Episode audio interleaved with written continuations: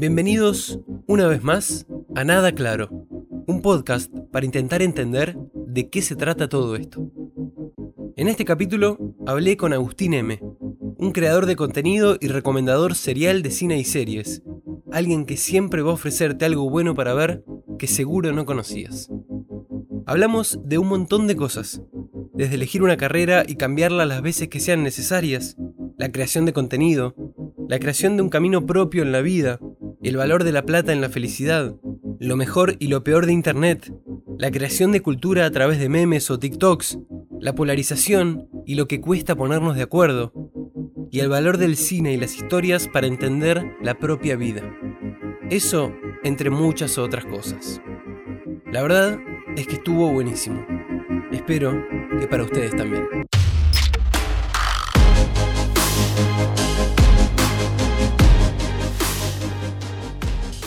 De cada invitado me gusta pensar una palabra que no es la única, pero es una palabra sin la que sería muy difícil o al menos muy injusto contar la vida de esa persona.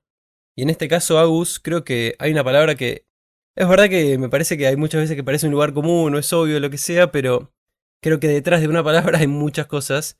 Eh, y esa palabra que pensé para vos, arroba Agustín M, es el cine creo que el cine y la creación audiovisual en general.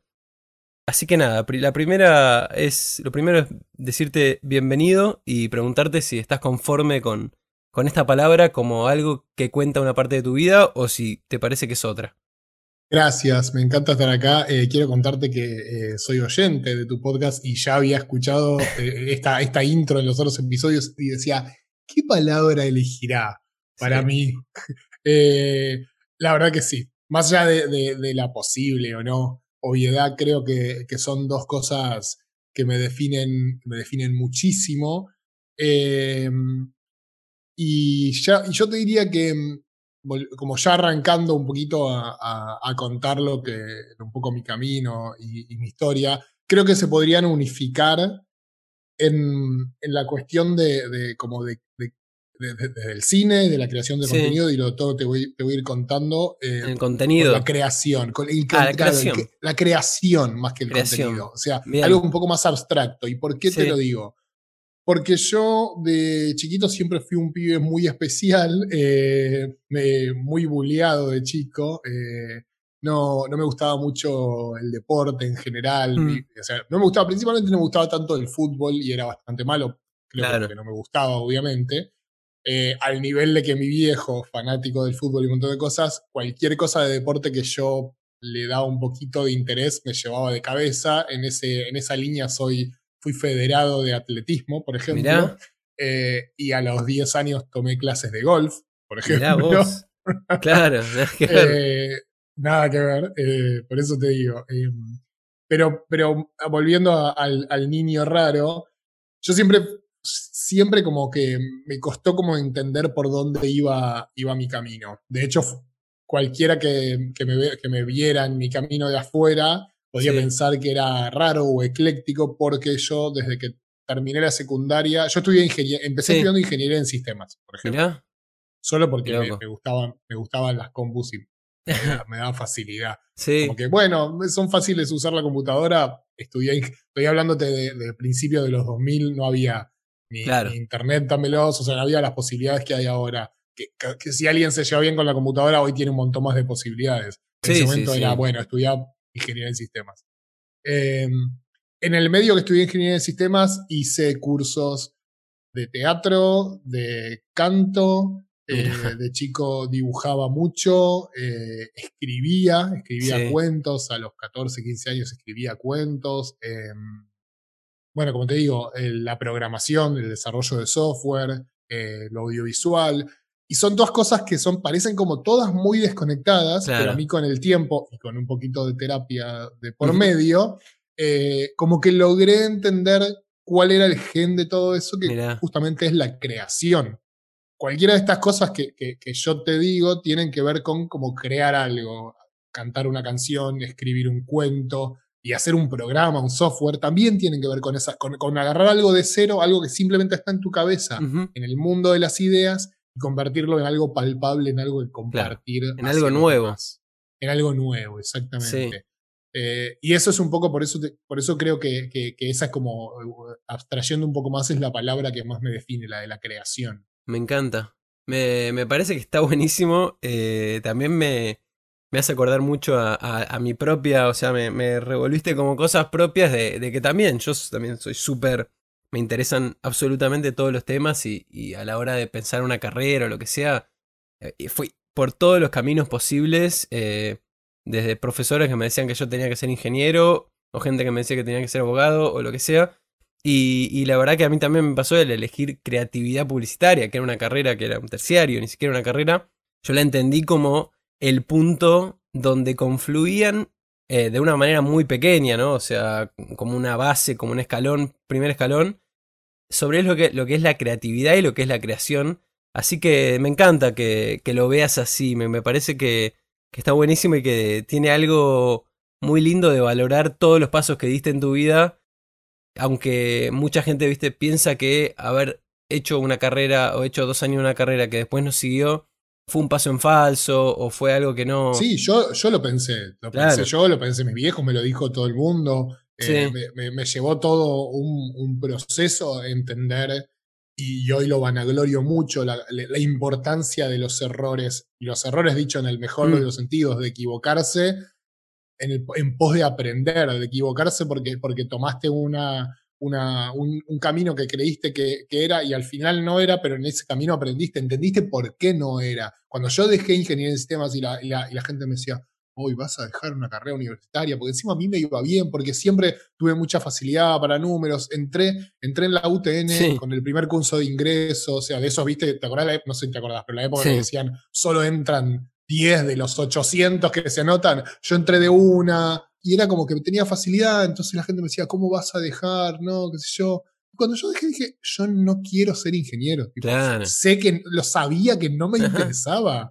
No me interesaba. entonces, en, ese camino, y después obviamente, no es que la tenía reclara en ese momento, después la pifié un montón de veces y me seguí como, como sintiendo mal hasta que fui como entendiendo que, que, le, que, encontrar el camino está lleno de, equivocaciones. Hay gente que tiene la suerte, que, que, va de una y dice, esto es lo que me gusta, pum, la pegó, le gustaba, tiene la carrera que quiere, es feliz hasta los 70 años. sí, sí, sí.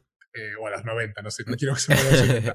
Pero hay gente que tiene esa suerte y hay un montón de gente que no. Y en lo que vos decías de esta cuestión de, de, la creación, hoy un poquito más, pero en, cuando nosotros éramos más chicos, no había algo claro dónde poner esas cosas. Claro. Y en la secundaria te llevaban a los cosas esos de. El libro, el, famoso libro, ¿no? de, de carreras. ese libro de carreras que no decía nada. Claro, Solo decía los nombres de las carreras, las materias que tenía. Nada, de eso te explica lo que conlleva tal carrera o tal trabajo. No hay hoy, hoy un poquito, una idea de eso, pero, pero era como un menú de tipo una carta de algo, el futuro de tu vida está acá, o sea, algo de todo esto es tu vida, o sea, ya está, no, no va a salir de este cuaderno.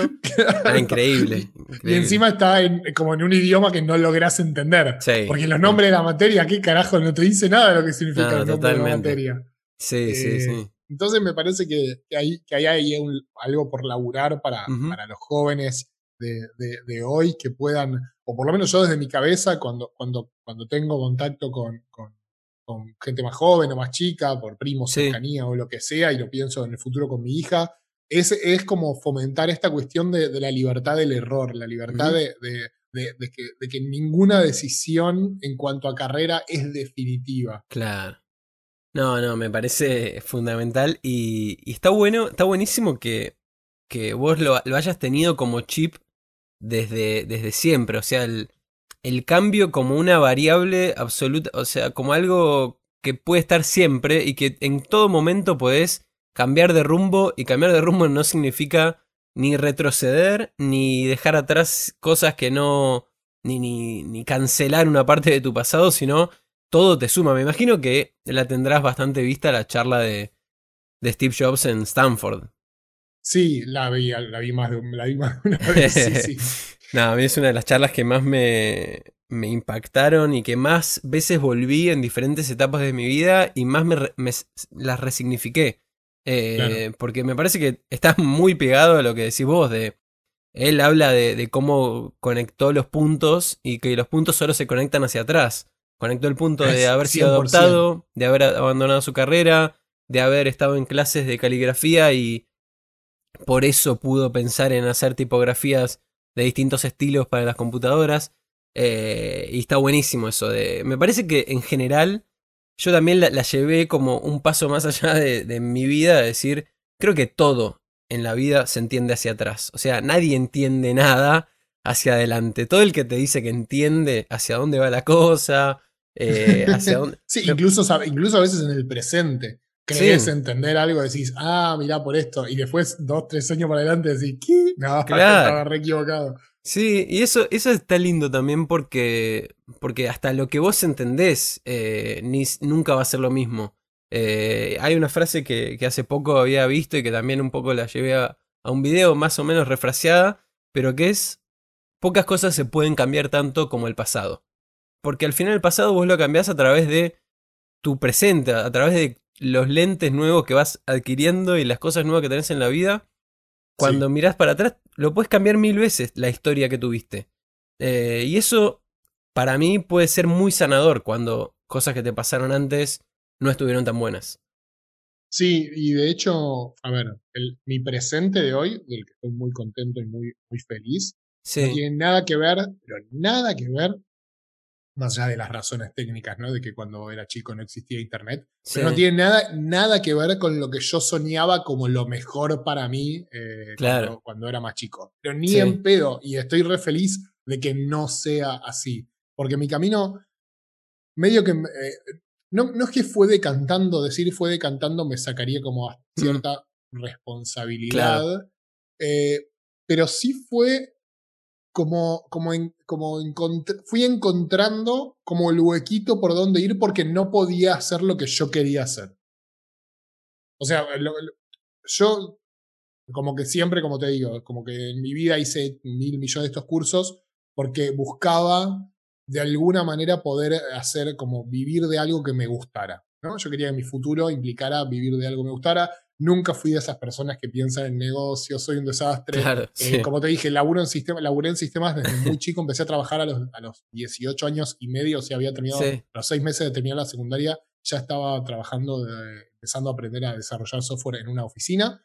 Eh, y en ese momento se empezaba a hablar de Bitcoin. ¿Vos crees que compré en ese momento? Estoy hablando de hace 20 años. Nunca me interesó. Podría haber comprado, estuve ahí cuando nació. Tipo, la gente decía, sí, hay que comprar.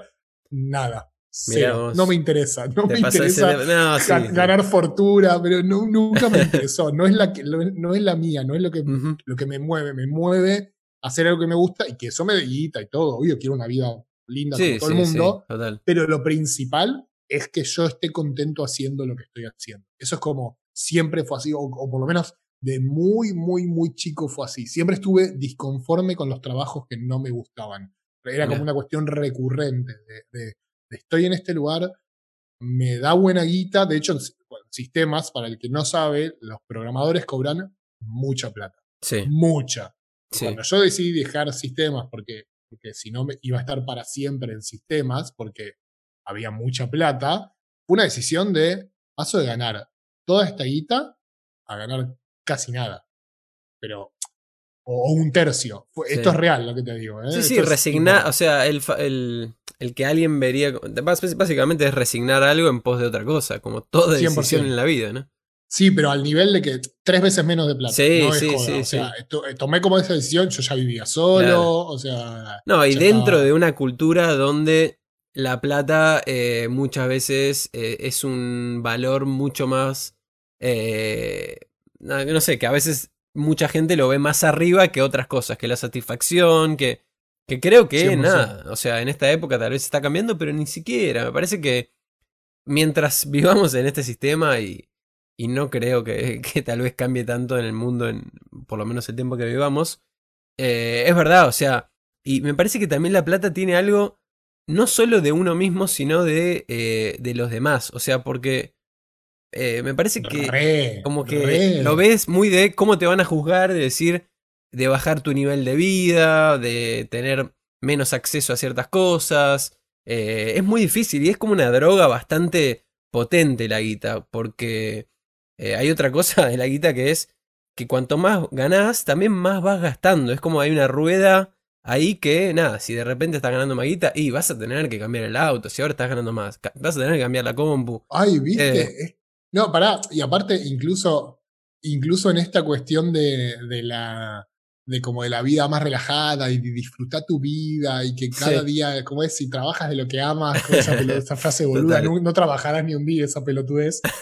toda, esa, toda esa filosofía de, de post de Instagram, de post motivacional de Instagram, está cargadísima de situaciones que solo podés vivirlas si tenés un montón de plata. Exacto. E, eso es lo, eso es lo loco. Es como, hay, hay, una contradicción tan grande en, esa, en esa cuestión que me, que me pone como, me, pone nervioso. Odio toda esa filosofía. Sí, la, la, filosofía, hay muchas cosas que, que pasan con los posts de Instagram que me parece que, que, también está buenísimo. Y con los posts de Instagram y con los memes en general que eh, muchas veces como que lo damos como por, por obvio, es un contenido.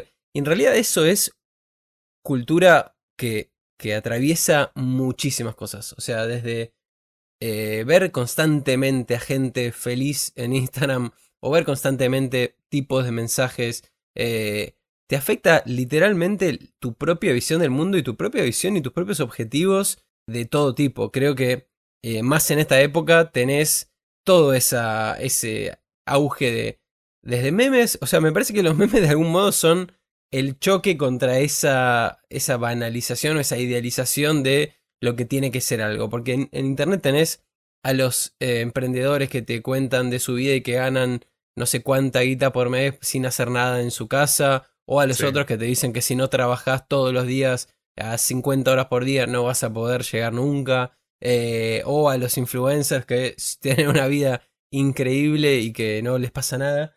Y me, interesa saber vos qué pensás, o sea, ¿dónde pensás hoy en día que se está dando la cultura, eh, los cambios culturales? O sea, a través de Internet, ¿no? Obviamente, pero ¿dónde, en qué red social o en qué modo crees que, que está generándose más cultura?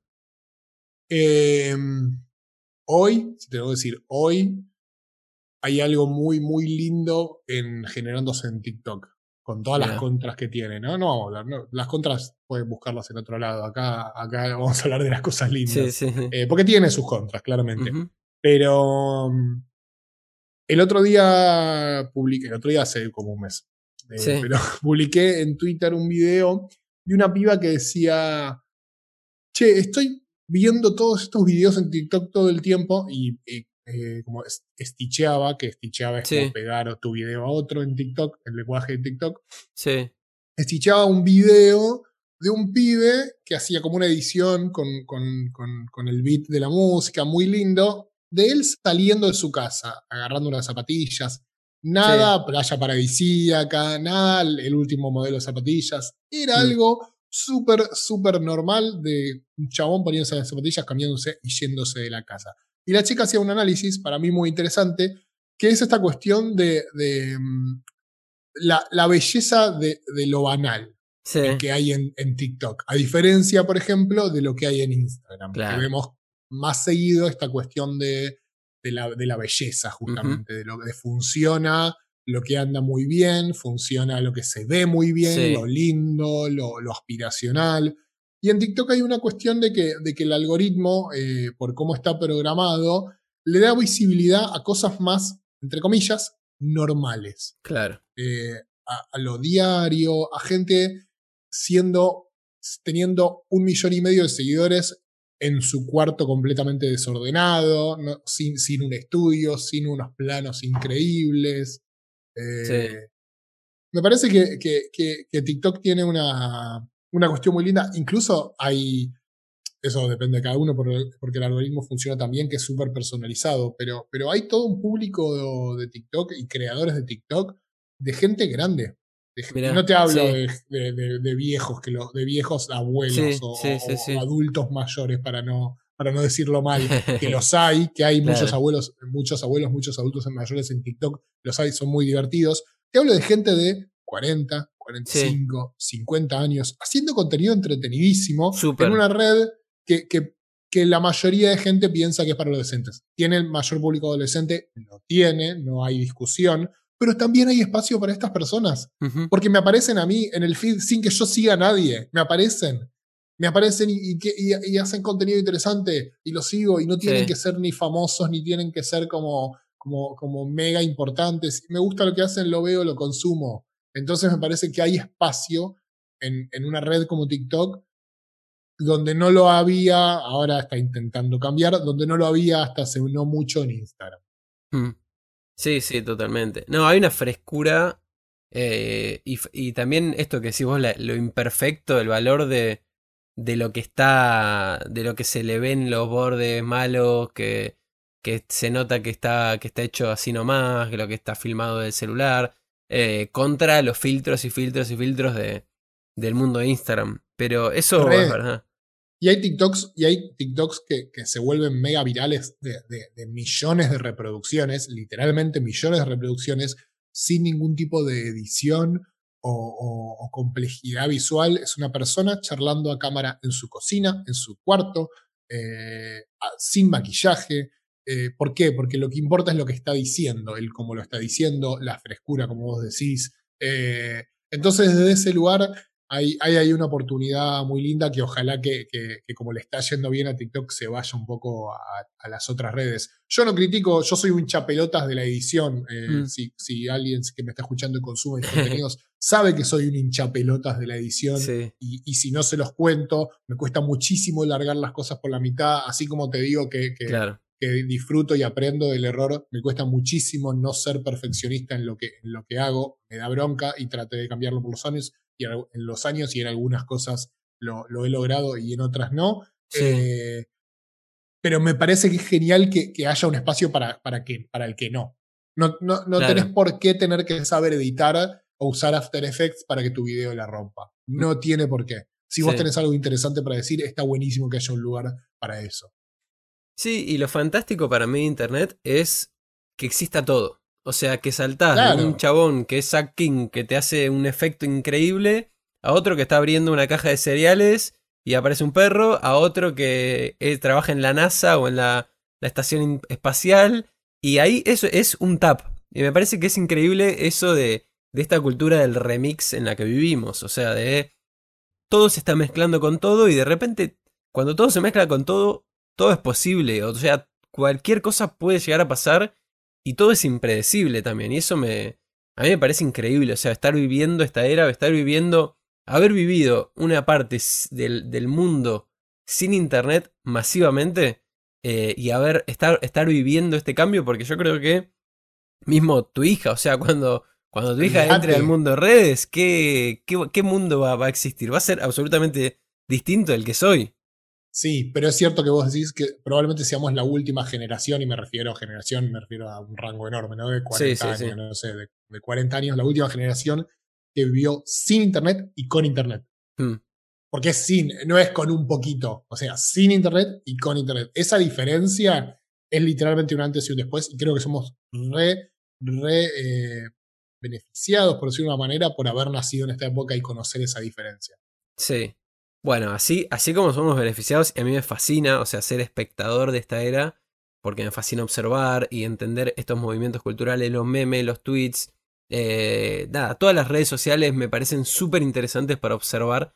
Me parece que así como, como somos unos eh, beneficiados, también eh, ese beneficio también viene con una maldición, o sea, con lo que es, nada, todavía no somos una generación que sabe, o sea, que que sabe romper con las cosas malas que trae Internet y que pueden ser miles. O sea, desde que vos contás de cuando, cuando eras chico tenías, había sido bulleado, hoy en día el bullying en Internet se multiplicó por mil, anónimo, eh, el bullying a cualquier persona, a cualquier edad, la gente con, se- con la capacidad de opinar sobre cualquier otra persona en Internet y dañar a alguien que ni siquiera conoce a, a distancia y sin ningún tipo de costo porque es un teclado y porque tiene una foto que no, lo, no es un personaje ficticio.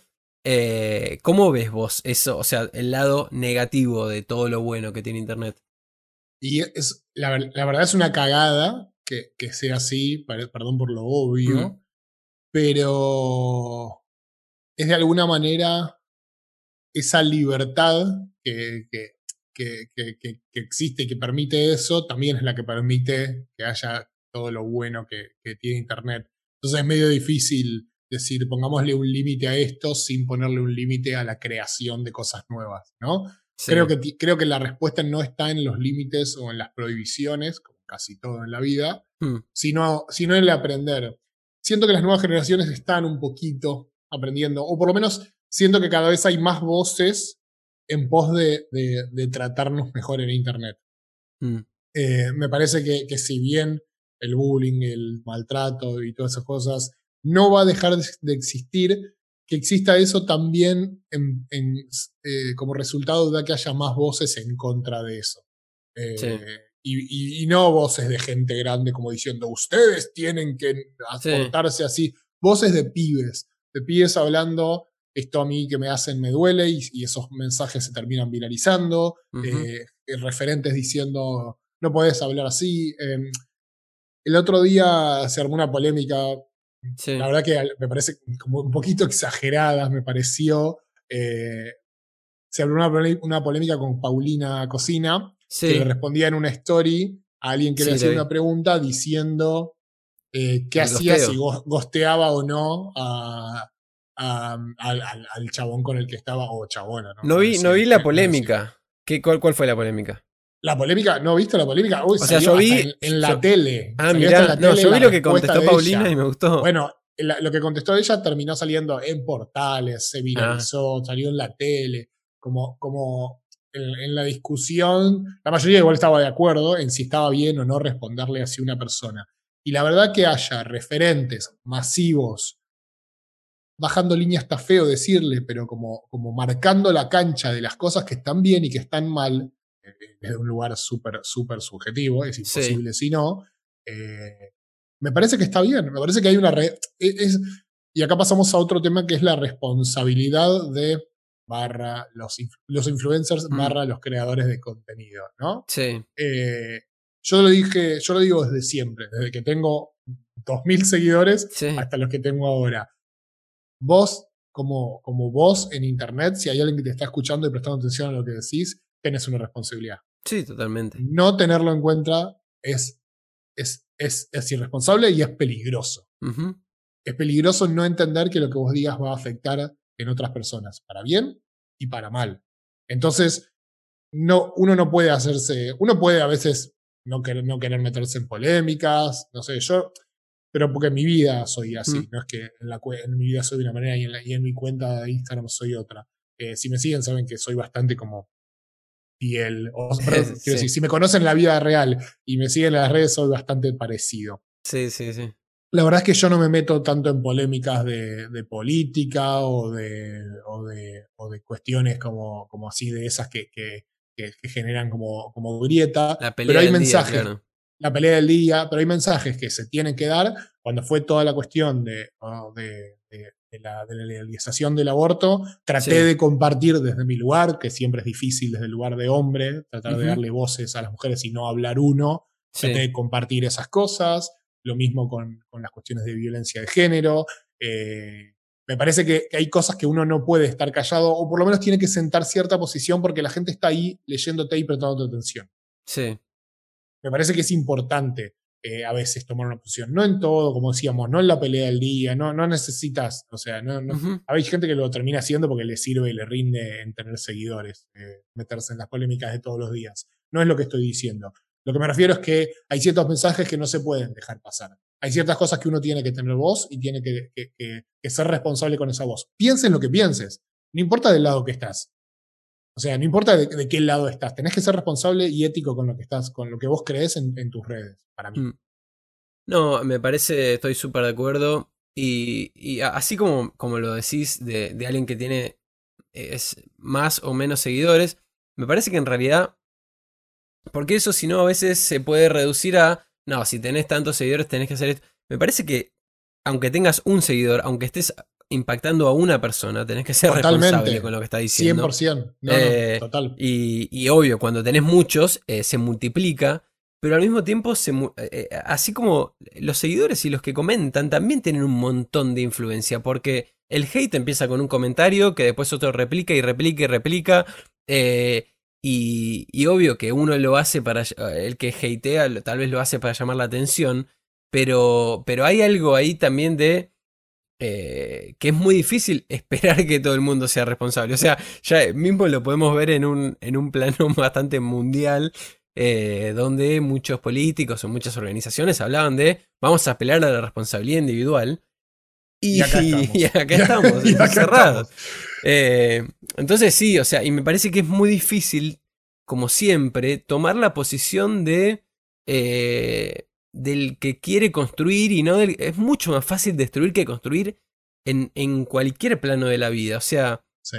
no te cuesta nada ir y, y putear a alguien que tal vez estuvo un año para hacer una película. eh, y, o, y con la película o con lo que sea, como es muy fácil desde, desde el sillón poder criticar todo. O sea, criticar a la, a la influencer que sube una foto de. Sube un video agarrándose los rollos y le dice, eh, pero vos eh, no sé qué. O eh, siempre. O sea, es imposible que haya algo que no, en internet no haya alguien diciendo, sí, vos, pero vos porque tal cosa. O pero Sí. es. Y ahí es como. ¿Dónde? Hay, ¿En algún momento existirá un punto de encuentro? ¿O no? ¿O cómo, cómo hacemos para que. Nada, para poder estar un poco mejor y que las cosas no nos lleven a, a un peor lugar? O sea, si tenemos utopía o distopía, ir un poco más para el lado de Más a la, utopía. sí, a la utopía. No sé. Me parece ¿cómo que sea? el punto, ¿Cómo? eh, y el punto de encuentro está eh, lamentablemente en la mayoría, y hay que apuntar a la mayoría. Como vos decís, es cierto que la responsabilidad es individual y, y es de uno a uno, pero hay que apuntar a que la mayoría sea lo mejor posible. O sea, Sí, hay que apuntar tema. a, a generales, a, a promedios. No, pero es- porque es imposible si no. Es que estoy de acuerdo, pero el tema para mí es que es muy difícil lograr mayoría en un mundo y en un mundo de internet y en un mundo político, lo que sea, donde cada vez rinde más para todos, o sea, desde para los algoritmos, para las marcas que venden, la polarización. O sea, todos los países cada vez están más polarizados. eh, desde Argentina toda la vida, pero Estados Unidos o el mundo redes también, es como o un lado o el otro. Eh, Team tal o team tal. No hay. Y el punto medio es como que el que menos garpa. Si vos decís, y yo no sé si hay que abrir o cerrar las escuelas, o yo no sé si. eh, y, y vos sos un pelotudo si no sabés. Si vos, sí. pero es que. Y después está. Es como que es muy difícil para mí eso, lograr la mayoría o lograr un promedio cuando todo te está llevando a que estés de un lado o del otro. Bueno, por eso me parece importante la, la- la cuestión, ahí sí te digo, la cuestión personal de, de- de- del uno, hacer un esfuerzo por informarse más, por, por, por, por- por tratar de entender eh, y no opinar como, nada, lo que siempre decimos, ves un, tu- un- un titular en Twitter y lo, y lo, tuit- y lo, y lo retuiteás sin leerlo, viste que Twitter Claro. tuvo que agregar, desean leer el artículo, tipo, Sí, a sí. ese nivel de tarados Sí, somos que. Twitter tuvo que agregar una función para obligarte a leer el artículo antes de, de- de compartirlo. Eh, nada, me parece que, que desde ese lugar es que, que- que ahí está un poquito. Ahí, ahí sí te digo, la responsabilidad individual de- nada, de aprender un poco más, de, de meterse, de tratar de entender antes de opinar. Si uno no sabe de un tema, no opinar. Es difícil. Yo trato como de, de- de- de llevarlo en las cosas que comparto y eso siempre, pero bueno, Sí. es complicado. Bien. Eh, cambiando un poco, me gustaría, o por lo menos llevándolo a algo más lindo, eh, ¿qué es lo que más te gusta a vos de hacer lo que haces? ¿Dó- ¿Dónde, ¿Dónde encontrás los momentos de mayor satisfacción, las cosas que más te hacia atrás o, o día a día? Hoy a mí me vuelve loco el, el poder hacer algo y que a alguien le guste, se ría o, o disfrute de, Mm. de- de lo, que, de lo que yo hago. Eh, desde la boludez de recomendar una peli y que la gente me diga, pasó ahora con, con la peli de Mitchells vs. The Machines, que, que es una peli muy hermosa y que si no la vieron, Sí. véanla, está en Netflix. Eh, donde un montón de gente me decía, ay, la vi con mi familia, nos encantó, los grandes nos reímos, los chicos no, la, la re disfrutaron. Esas boludeces a mí me, me, hacen como re bien. Porque la verdad que si vos te pones a analizar, seamos sinceros, yo a veces me, me pongo en este lugar. Eh, la verdad que es una boludez recomendar películas en redes sociales. No es, un, no es una cuestión mm. muy.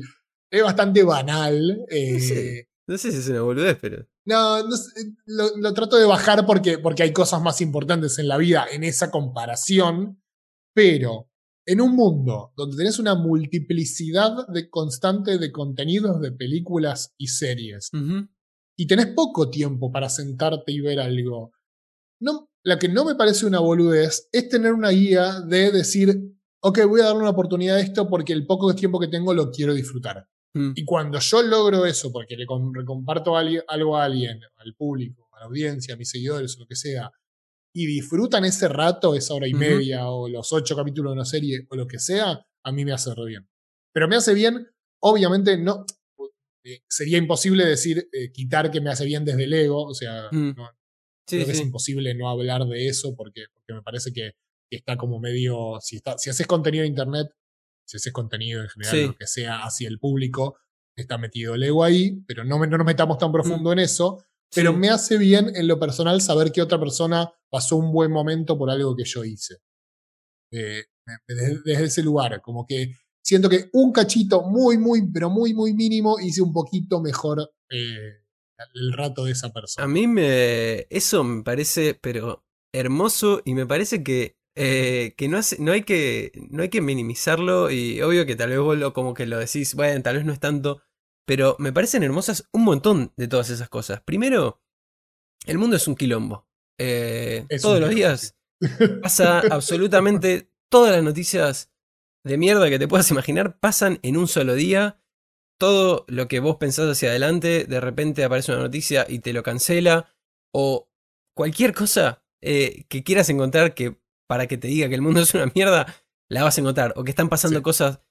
Y frente a eso, a mí me parece que el contenido, de poder ver historias, eh, sea ficción o no ficción, pero historias donde hay algo ordenado, donde las cosas empiezan y se resuelven, donde los conflictos tienen una salida, donde los personajes la pasan bien o la pasan mal, pero después algo se resuelve.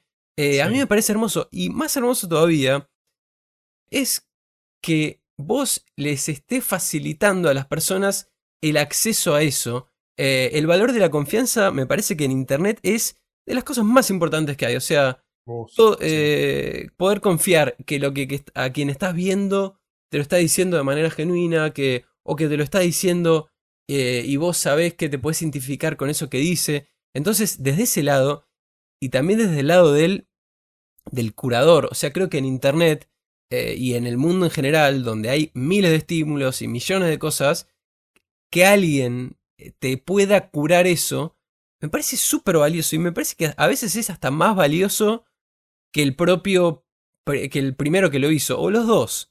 Eh, no sé si has viste alguna vez esa charla TED de que habla, que hay un video de un, de un tipo en cuero bailando en una, en una colina, en un, en un festival de música, no sé qué, y el tipo está bailando solo, solo, solo, solo. La gente lo mira, se ríe, lo están filmando.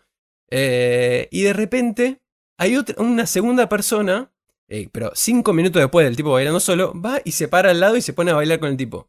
Cuando va el segundo, empiezan a ir cinco más, diez más. De repente está toda la colina bailando. Y la charla TED es analizando ese video, que es muy gracioso, pero que dice que hay un valor enorme del segundo, del, del que va y le dice a los demás, che, esto está bueno. Eh, miren, vengan para acá que acá va a estar bien. Del que apoya al primero que... Y me parece que a vos tenés ese rol y, está buenísimo que, puedas curar eso para decirles, chicos, yo esto, en esto confío, esto vas a pasar un buen rato. Eh, si tenés poco tiempo, podés mirar esto. Si este fin de semana venías estresado, puedes, vas a encontrar acá un punto de, salida. Y por último, en esa escala de las cosas más hermosas que me parecen de lo que estás contando vos, es que cuando vos le cambiás un segundo de su día a alguien, o cinco segundos, o diez segundos, o una hora, o cinco horas si es una maratón, eh, vos le estás cambiando su día. Y si vos le estás cambiando su día, al final nosotros vivimos días, entonces si le estás cambiando su día, le estás cambiando su vida. Eh, y si le estás cambiando la vida a alguien, también estás cambiando el mundo. Y para mí eso no es, o sea, no es nada menor. O sea, creo que el mundo se cambia así, a través de las personas. Eh, no a través de cosas millonarias, inmensas y gigantes. Me parece que eso, al final, vos recomendando películas, estás cambiándole la vida a la gente, eh, o mejorándoselas, o dándoles algo lindo. Y para mí es valiosísimo. y no me parece para nada una boludez. No, bueno, en comparación, yo lo digo, porque tampoco, y aparte por esta cuestión de, del niño bulliado que creció, ah, creció aprendiendo, me cuesta un huevo, pero un huevo decir que yo hago cosas bien. Un huevo, ¿eh? No, pero es que lo haces. Es imposible, es imposible. Cuando la gente me dice, está buenísimo eso, yo soy el, emoji del monito que se tapa. no, es que por eh, eso, es darle contenido a la vida de la gente. Y, desde el lado, y, retomo algo que dijiste para conectar ahora con, con, otro tema que sé que querías hablar, que es el tema de la confianza. Para mí, si hay algo que yo me tomo, pero muy en serio en mi cuenta, es el tema de la confianza. Sí. Yo, obviamente, por, por, por razones que todo el mundo conoce, cuando hago contenido en mis redes y hay cosas que hago por plata. Paga, sí, es así, es, eh, es parte como del ecosistema, ¿no? Y gracias gracias a que existen esas cosas de, plata, se pueden hacer las otras que, son gratis, las recomendaciones y cosas. Entonces, desde ese lugar, yo siempre soy muy claro y no es que lo diga explícitamente, pero si me seguís y si entendés lo que hago, hay una diferencia muy grande cuando yo informo algo, doy una noticia, ya sea porque la comparto la noticia o porque me, me pagaron para compartirlo o por lo que sea, hay una diferencia muy grande entre cuando lo doy información y doy una recomendación. No es lo mismo. Y yo no, y yo no, lo, no, lo, no lo comunico de la misma manera. Son dos cosas. Eh, cuando yo hago contenido para una marca, estoy haciendo un contenido para esa marca por un pago, por un canje, por lo que sea. Estoy haciendo un contenido. Cuando yo hago una recomendación, estoy haciendo una recomendación de algo que yo vi y me gustó. Por suerte, tengo la suerte de muchísimas, pero muchísimas veces esas dos cosas se unen. Pero no siempre es así. Entonces me parece que la, la confianza y, cómo se establece esa relación con la audiencia me parece fundamental. El otro día, sin ir más lejos, tuve, eh, yo hice una entrevista para el cast de, una serie. No te voy a decir cuál es, no, no importa, igual mm. hice tipo la semana pasada, así que si quieren ir a buscarlo ya saben cuál es. Y yo la serie no me gustó tanto. Y la entrevista estuvo buenísima. Y en ningún momento yo dije, vayan a ver la serie que está buenísima. Yo hablé de la eh. entrevista, hice la entrevista, conté y, la mostré. Y conté de la entrevista y, y conté de eso. Y cuando la gente me preguntaba en privado, che, está buena la serie, y la verdad que a mí no me copó tanto por esto, por esto, por lo otro. Claro. Eh, no es que voy a agarrar y decir, eh, eh, la serie está buenísima, ni tampoco voy a hacer una entrevista y decir la serie es una mierda, pero porque me parece que, no que, tampoco funcionaría de esa manera, ¿viste? porque tampoco da el, como el renegado mm. de a mí la, nadie, el sistema no me va a comprar, yo estoy afuera, nadie está fuera del sistema, no sé claro, no, no, no, eh, total. Entonces, me parece que no va, y, mientras las, las, reglas sean claras y yo no te esté diciendo esto está buenísimo, anda a verlo, porque cuando es así lo digo, eh, me parece que, es súper válido. en, un momento al principio, cuando arranqué, me recostaba. Yo casi nunca hablo mal de las, de las cosas que no me gustan, simplemente no las recomiendo si algo no me gusta. Pero al principio me llegaba algo, me llegaba un regalo de alguna película que no me había parecido buena y era como la culpa, ay, claro, claro, claro. De, esta película, pero no me gustó. Y creo que encontré como una manera en esta diferenciación de la información. Sí. Tal miren, me mandaron esto de tal película que se estrena en tal día. Qué bueno esto que me mandaron. Mm. Fin. Versus, miren esta peli, se estrena hoy y está buenísima, vayan a verla, me encantó. Son dos cosas distintas y me parece que establecen como un, diálogo y una forma como de, comunicación con mi audiencia que yo hoy la valoro muchísimo, muchísimo. Sí, sí, es súper genuino y, al final eso también se valora desde el lado del espectador. O sea, uno sabe como espectador que a veces eh, que a vos te pagan por hacer esas cosas, entonces... Eh, y me parece que está buenísimo en esta era que cada vez se acepte más eso. O sea que antes, viste, era como, uh, no, te vendiste y ahora es más, qué bueno que, que estés pudiendo eh, hacer guita con esto y que estés pudiendo vivir tu vida gracias al contenido que haces y, gracias a que no funciona de otra no funcionaría de otra mm. manera.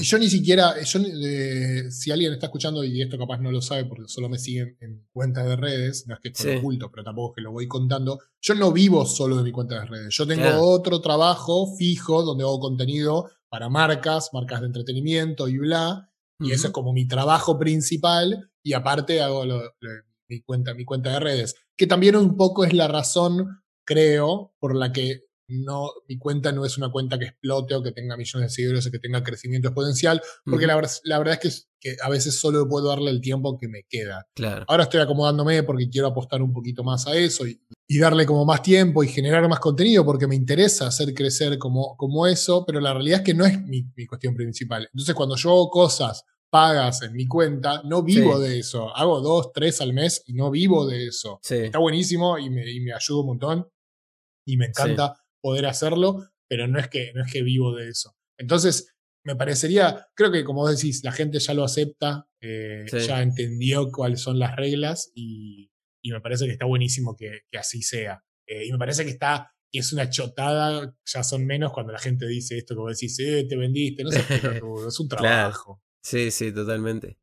Eh, a mí algo que, que, me interesa mucho preguntarte es, vos viste una cantidad infinita de, series, de películas, de contenido visual. La pregunta es un poco amplia, pero es, ¿qué aprendiste vos de ver tantas y tantas eh, cosas? Que, no sé, desde todo, desde el, entretenimiento, ¿para qué sirve? ¿Qué, ¿Qué, te dio a vos en la vida? Bueno, yo, em, esto, esto es una de las pocas cosas que, de, de estas dos palabras que arrancamos y nos fuimos muy por la creación, pero siendo la otra palabra que era el cine, esto es algo que me acompaña de muy chico. Yo eh, tengo, el otro día contaba en Stories, tengo el recuerdo patente de cuando vi Laberinto por primera vez en VHS. Tengo el recuerdo de dónde estaba, tengo el recuerdo físico del lugar donde estaba, que ni siquiera era mi casa, era la casa de un compañero del jardín que ni siquiera hoy tengo contacto. Y me acuerdo de la casa y me acuerdo del momento. Tenía cinco años o seis, como mucho. Eh, y tengo tantos recuerdos porque fue tan fuerte para mí, fue la primera película no animada que yo vi o recuerdo haber visto. Y es como, wow, el cine. Como, esto es un mundo de posibilidades que yo necesito absorberlas todas. Eso, es, eso es como, tengo como esa sensación de que una historia podía modificarte cosas adentro tuyo.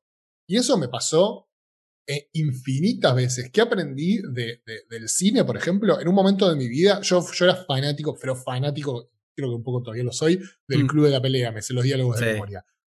Pero, pero no de la mayoría, o no del fanatismo que la mayoría de gente, viste que hay mucha gente que esto, que era fanática de Tyler, como del personaje, como de medio raro, porque el personaje no está tan bueno como moralmente. Pero la gente era medio fanática. Yo lo que era fanático de la película, yo estaba pasando como medio un momento de mierda, tenía veintipico de años y estaba medio perdido en mi vida, todavía no encontraba como, como el camino y estaba como fallando en esto que hablamos de, de, una de las tantas momentos de, fallar. Y de repente me encuentro con una película que pasa, perdón, spoiler de 20 años, pasan un montón de cosas y después todas esas cosas que pasan, ¿dónde está la respuesta? En la mente del chabón el poder que tiene tu cabeza de modificar la realidad, eso es lo que yo entendí en ese momento y me marcó 100%. O sea, no, no, no voy a traer a Claudio María Domínguez acá y decir, tú tienes el poder y con tu mente puedes cambiarlo todo. No. Pero el poder que tiene la mente de uno para cambiar tu propia realidad de adentro y eso que se, que se lleve hacia afuera es inconmensurable. No es lo único, sabemos que en un momento de mi vida creí que era lo único y, tenía una filosofía más como de individualismo y de, todo depende de uno mismo y con tu mente lo puedes cambiar. Con el tiempo, por suerte, entendí que no hay un montón de factores, un poco iban a nada. Entendí, eh, no a ese nivel, pero casi. Entendí, entendí que hay factores un montón eh, eh, mucho, más, mucho más pesados externos de, tu, de tu, estrato social, económico y un montón de cosas.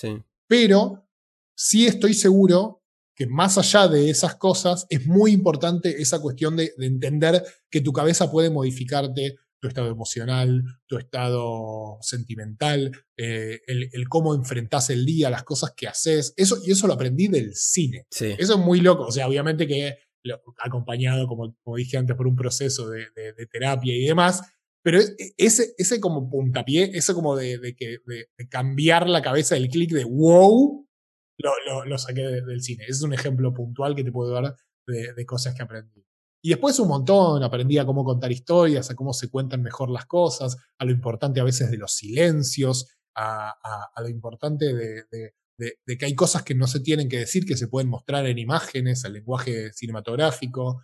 Eh, creo que, todas esas cosas, hoy, hoy mi contenido poco tiene que ver con, una cuestión cinematográfica, audiovisualmente hablando, pero todo tiene que ver con ese lenguaje. Claro. Todo tiene que ver con, cómo se fusionan el texto, el diálogo y las imágenes para darte algo nuevo que te llame la atención.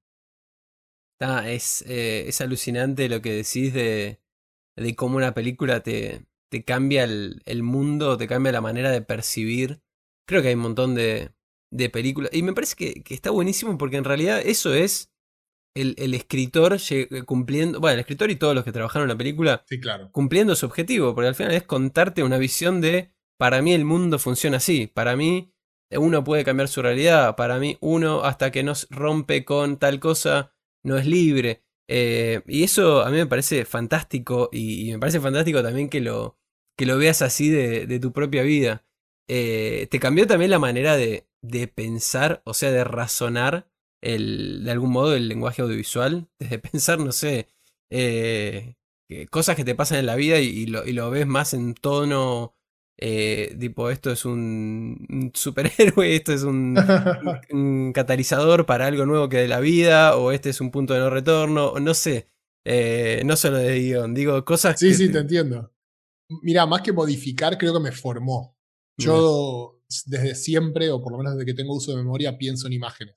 Yo, me hago, yo me hago la película en la cabeza de la mayoría de las situaciones de mi vida. Yo, eh, ejercito y, hago las, tomas en mi cabeza antes de llevarlas al, plano final de la realidad. Eh, y desde ese lugar eh, creo que sería imposible que, decirte que el cine no tiene que ver con eso. Nada, es alucinante. ¿Y alguna otra película así que te haya cambiado de la manera de, de pensar o de ver el mundo de entender tu vida? Em, creo que. A ver cuál estoy pensando.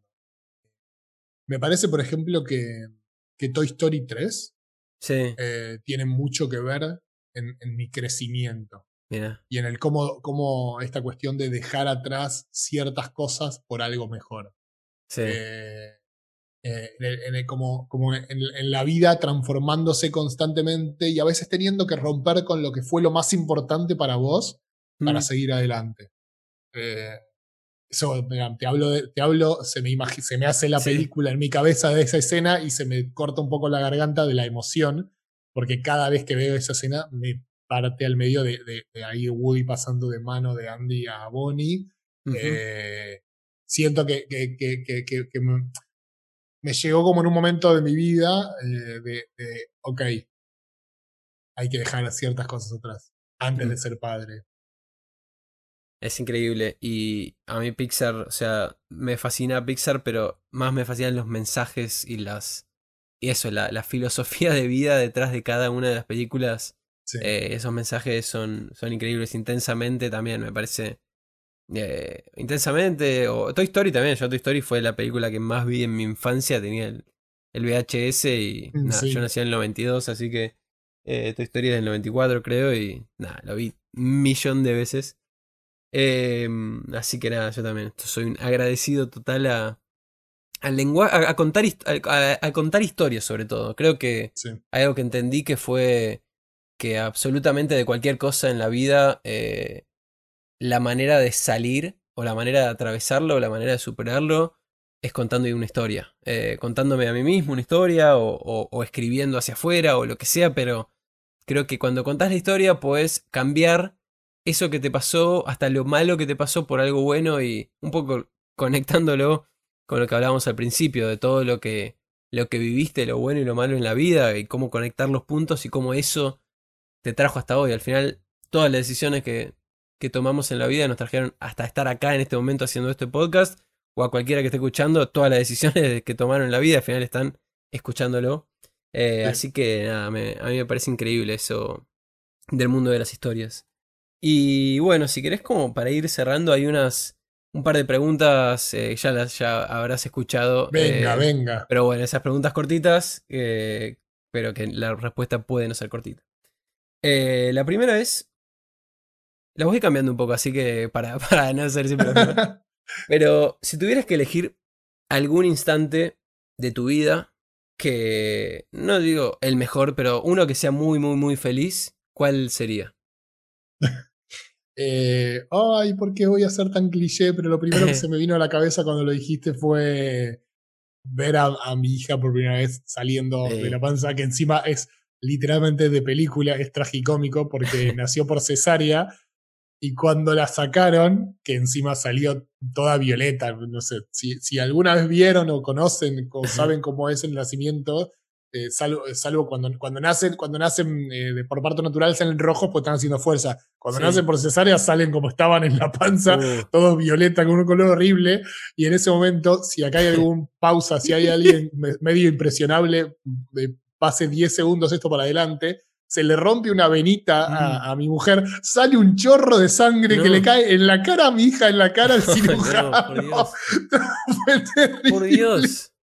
Fue un momento entre emocionante, trágico, feo y muy lindo al mismo tiempo. Era como nada, muy no. gracioso. Increíble. Eh, mal. ¿Tarantino o qué, o qué director hubiera, hubiera guionado eso? Yo creo que Tarantino, creo que viste la escena de, lo- de los 80 locos de No, no, blanco no. y negro. Qué locura. Qué increíble, ¿eh? La, se la vas a tener que contar a tu hija cuando No, sea. no, es, es tremendo, pero no sabes. Y por parte después le quedó como el- el- la manchita de sangre en el ojo por un montón. Ay, no. Un montón los primeros días porque no, no se lavan, no se bañan los nenes tan chiquititos. No. Le quedó se le fue yendo, tipo, muy gracioso. Qué Eh, increíble. Entre feo y gracioso. Pero, pero ese, ese momento me quedó tipo película, grabado. O sea, todo, recuerdo, recuerdo todo, todo, todo. Y todo. tiene todos los componentes. Tiene, claro, para que, para que sea inolvidable para siempre. O sea, ya si es inolvidable ser padre, me imagino que No, encima con ese background, con ese, con esa dirección de arte, es No, alucinante. es, tre- es tremendo. Y, y otro, vamos a no ser tan clichés.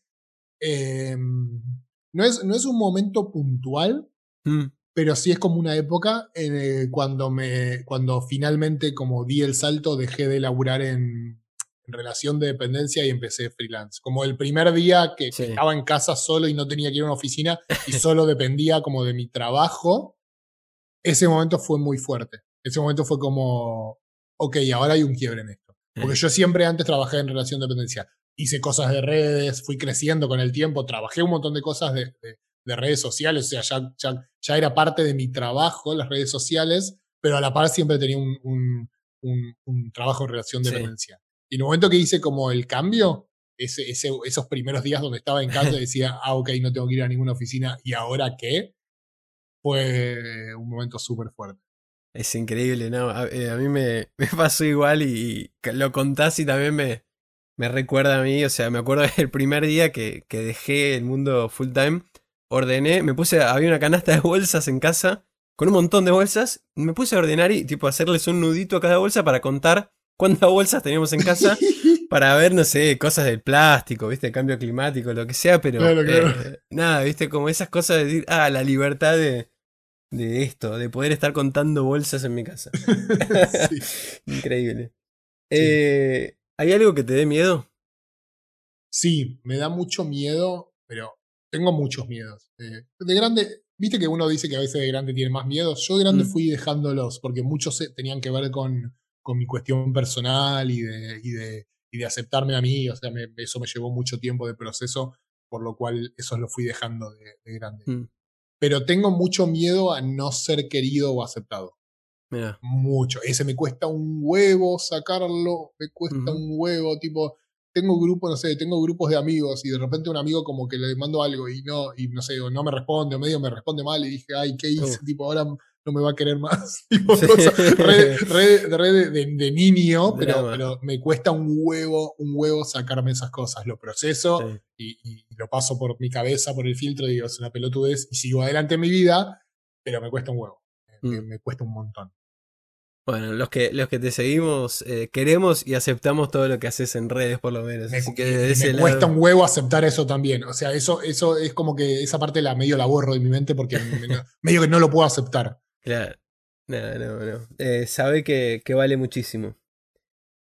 Em, si la plata no fuera un problema, o sea, tuvieras un sueldo eh, suficiente para vivir y darte gustos, em, ¿de qué te gustaría trabajar? Eh, lamentablemente acabas de decir mi vida en este momento. tengo, tengo, un sueldo que me permite vivir y hago lo que me gusta. Perfecto. me costó un huevo, me costó un montón de tiempo. Literalmente eh, la primera vez que, hice cosas en redes fue hace 11 años, eh, tipo como pensando como en un trabajo, y recién hace dos que, vivo de esto. Así que me costó como 8 o 9 años, eh, pero finalmente te puedo dar esa respuesta de ¿qué harías esto? Excelente. la mayoría están, dicen, dicen eso y, me encanta porque... Qué, lindo, qué lindo. Es como una manera, claro, como de preguntártelo para decir, ah, sí, es verdad, lo estoy haciendo. Sí. Otra que es parecida, pero con un twist, es si te dieran un sueldo, eh, o sea, si te dieran plata, pero no la podés gastar en almacenar cosas materiales, ni la podés ahorrar, eh, solamente podés vivir experiencias. ¿Qué harías? Em, creo que, pues, perdón por la obviedad, pero, pero viajaría mucho. Eh, sin importarme justamente esto de, la plata. O sea, viajaría uno, clase, clase media o media baja de Argentina, cada vez que viaja, eh, se viaja con el, con el, con el cambio, ¿no? Se cambia, ¿cuál ¿Cuánto es? Ahora hacemos la multiplicación.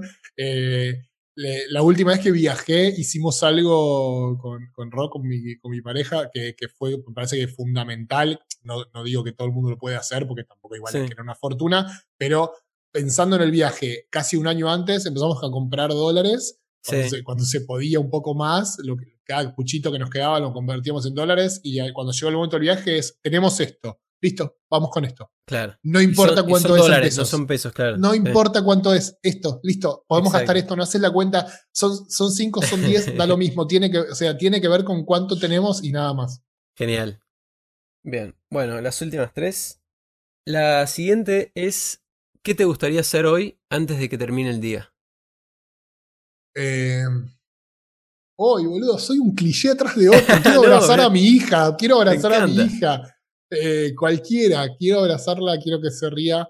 Eh, vamos a tratar de pensar algo que no sea tan cliché. No, pero es, tan lindo abrazar los clichés. Eh. Está bien, pero quiero hacer. Ah, esto, mirá, voy a decir una pelotudez. Me prestaron una Play con un juego, quiero jugar ese jueguito. Bien, bien, bien bobo, bien como terrenal. Quiero jugar ese jueguito un rato. Me encanta. Eh, la otra es, ¿qué te gustaría hacer antes de que termine tu vida? Em, quiero mm, ser feliz. Bien. Ahí está, mi fin. Perfecto, perfecto, perfecto. Y la, persona más cliché de la historia. Para. Ahí está, vamos a cambiar. Eh, cuando me doy cuenta de esto, te hago opción A, opción B. Ustedes, la gente que está escuchando, quédense con la que se le cante el orto. Quiero tener un programa de tele, o no sé si conducirlo, pero quiero ser parte de un programa de tele. Ya sé que la tele es vieja y ponerle que la tele para una serie o para lo que sea, no importa, la tele en el formato que sea. Me encanta. Me, buenísimo. ¿Y hay algo que tengas claro? Sí. Eh, tengo claro que es fundamental quererse a uno mismo y si no lo haces, tenés que laburar 100% para, para, para hacerlo. No hay forma de vivir una vida feliz y plena si, si no te bancás, si no te querés a vos mismo. Porque, porque si no te querés, hay cosas que no te gustan y esas cosas las tenés que cambiar o aceptar. Cualquiera de las dos, cuando lo hagas y puedas quererte y aceptarte, vas a estar mejor. Y así cuesta, ¿no? Pero Cuesta un huevo, cuesta un huevo, pero y de mm. hecho tipo es casi un laburo de por vida, porque encima uno va cambiando y te encontrás con cosas que antes no tenías y ahora son nuevas y capaz te gustan o capaz no, y eso de tener que cambiar cosas nuevas. Es un laburo constante, no lo niego y es dificilísimo, pero para mí no hay forma, o capaz sí hay forma a través de la ignorancia, yo no puedo. O sea, yo, yo no puedo, viste que hay gente capaz que vive como más medio le chupa un huevo todo porque, no, no se cuestiona ciertas cosas, no digo que esté mal, simplemente son así pero si medio que te cuestionás y hay ciertas cosas que, no te bancás, si no lidias con eso y no aprendes a, modificarlas para aceptarte y quererte, es imposible ser feliz. Eso lo tengo clarísimo. Bien, me encantó. Eh, así que bueno, esas fueron todas las preguntas. Eh, gracias por sumarte a, a este podcast, nada claro. Gracias por invitarme. Perdón Y- por ser tan cliché. Me encanta, ¿no? Eh, Necesitamos clichés. Necesitamos para mí es eh, ir a hacer doble clic en el cliché y decir, ah, esto es cliché, bueno, pero para, ¿por qué? O sea, porque detrás de eso al, al final hay valores súper interesantes para mí. Sí. Eh, así que está bueno replantearse si el cliché no, si no lo estamos dejando de lado por cliché, sino que dónde está lo, lo lindo de, de eso. Así que nada, bueno, si hay algo que te hubiera gustado que te pregunte que no te pregunté. Eh, ¿Cuál es mi, mi película favorita? Ah, mirá, ¿cuál es tu película favorita? La ventana indiscreta de Hitchcock. Excelente, me encantó. Así que bueno, nada, muchas gracias Agus por estar acá. eh, Gracias y gracias por crear todo el contenido que haces, que realmente, como te dije antes, cambia el mundo. Muchísimas gracias. Gracias a vos.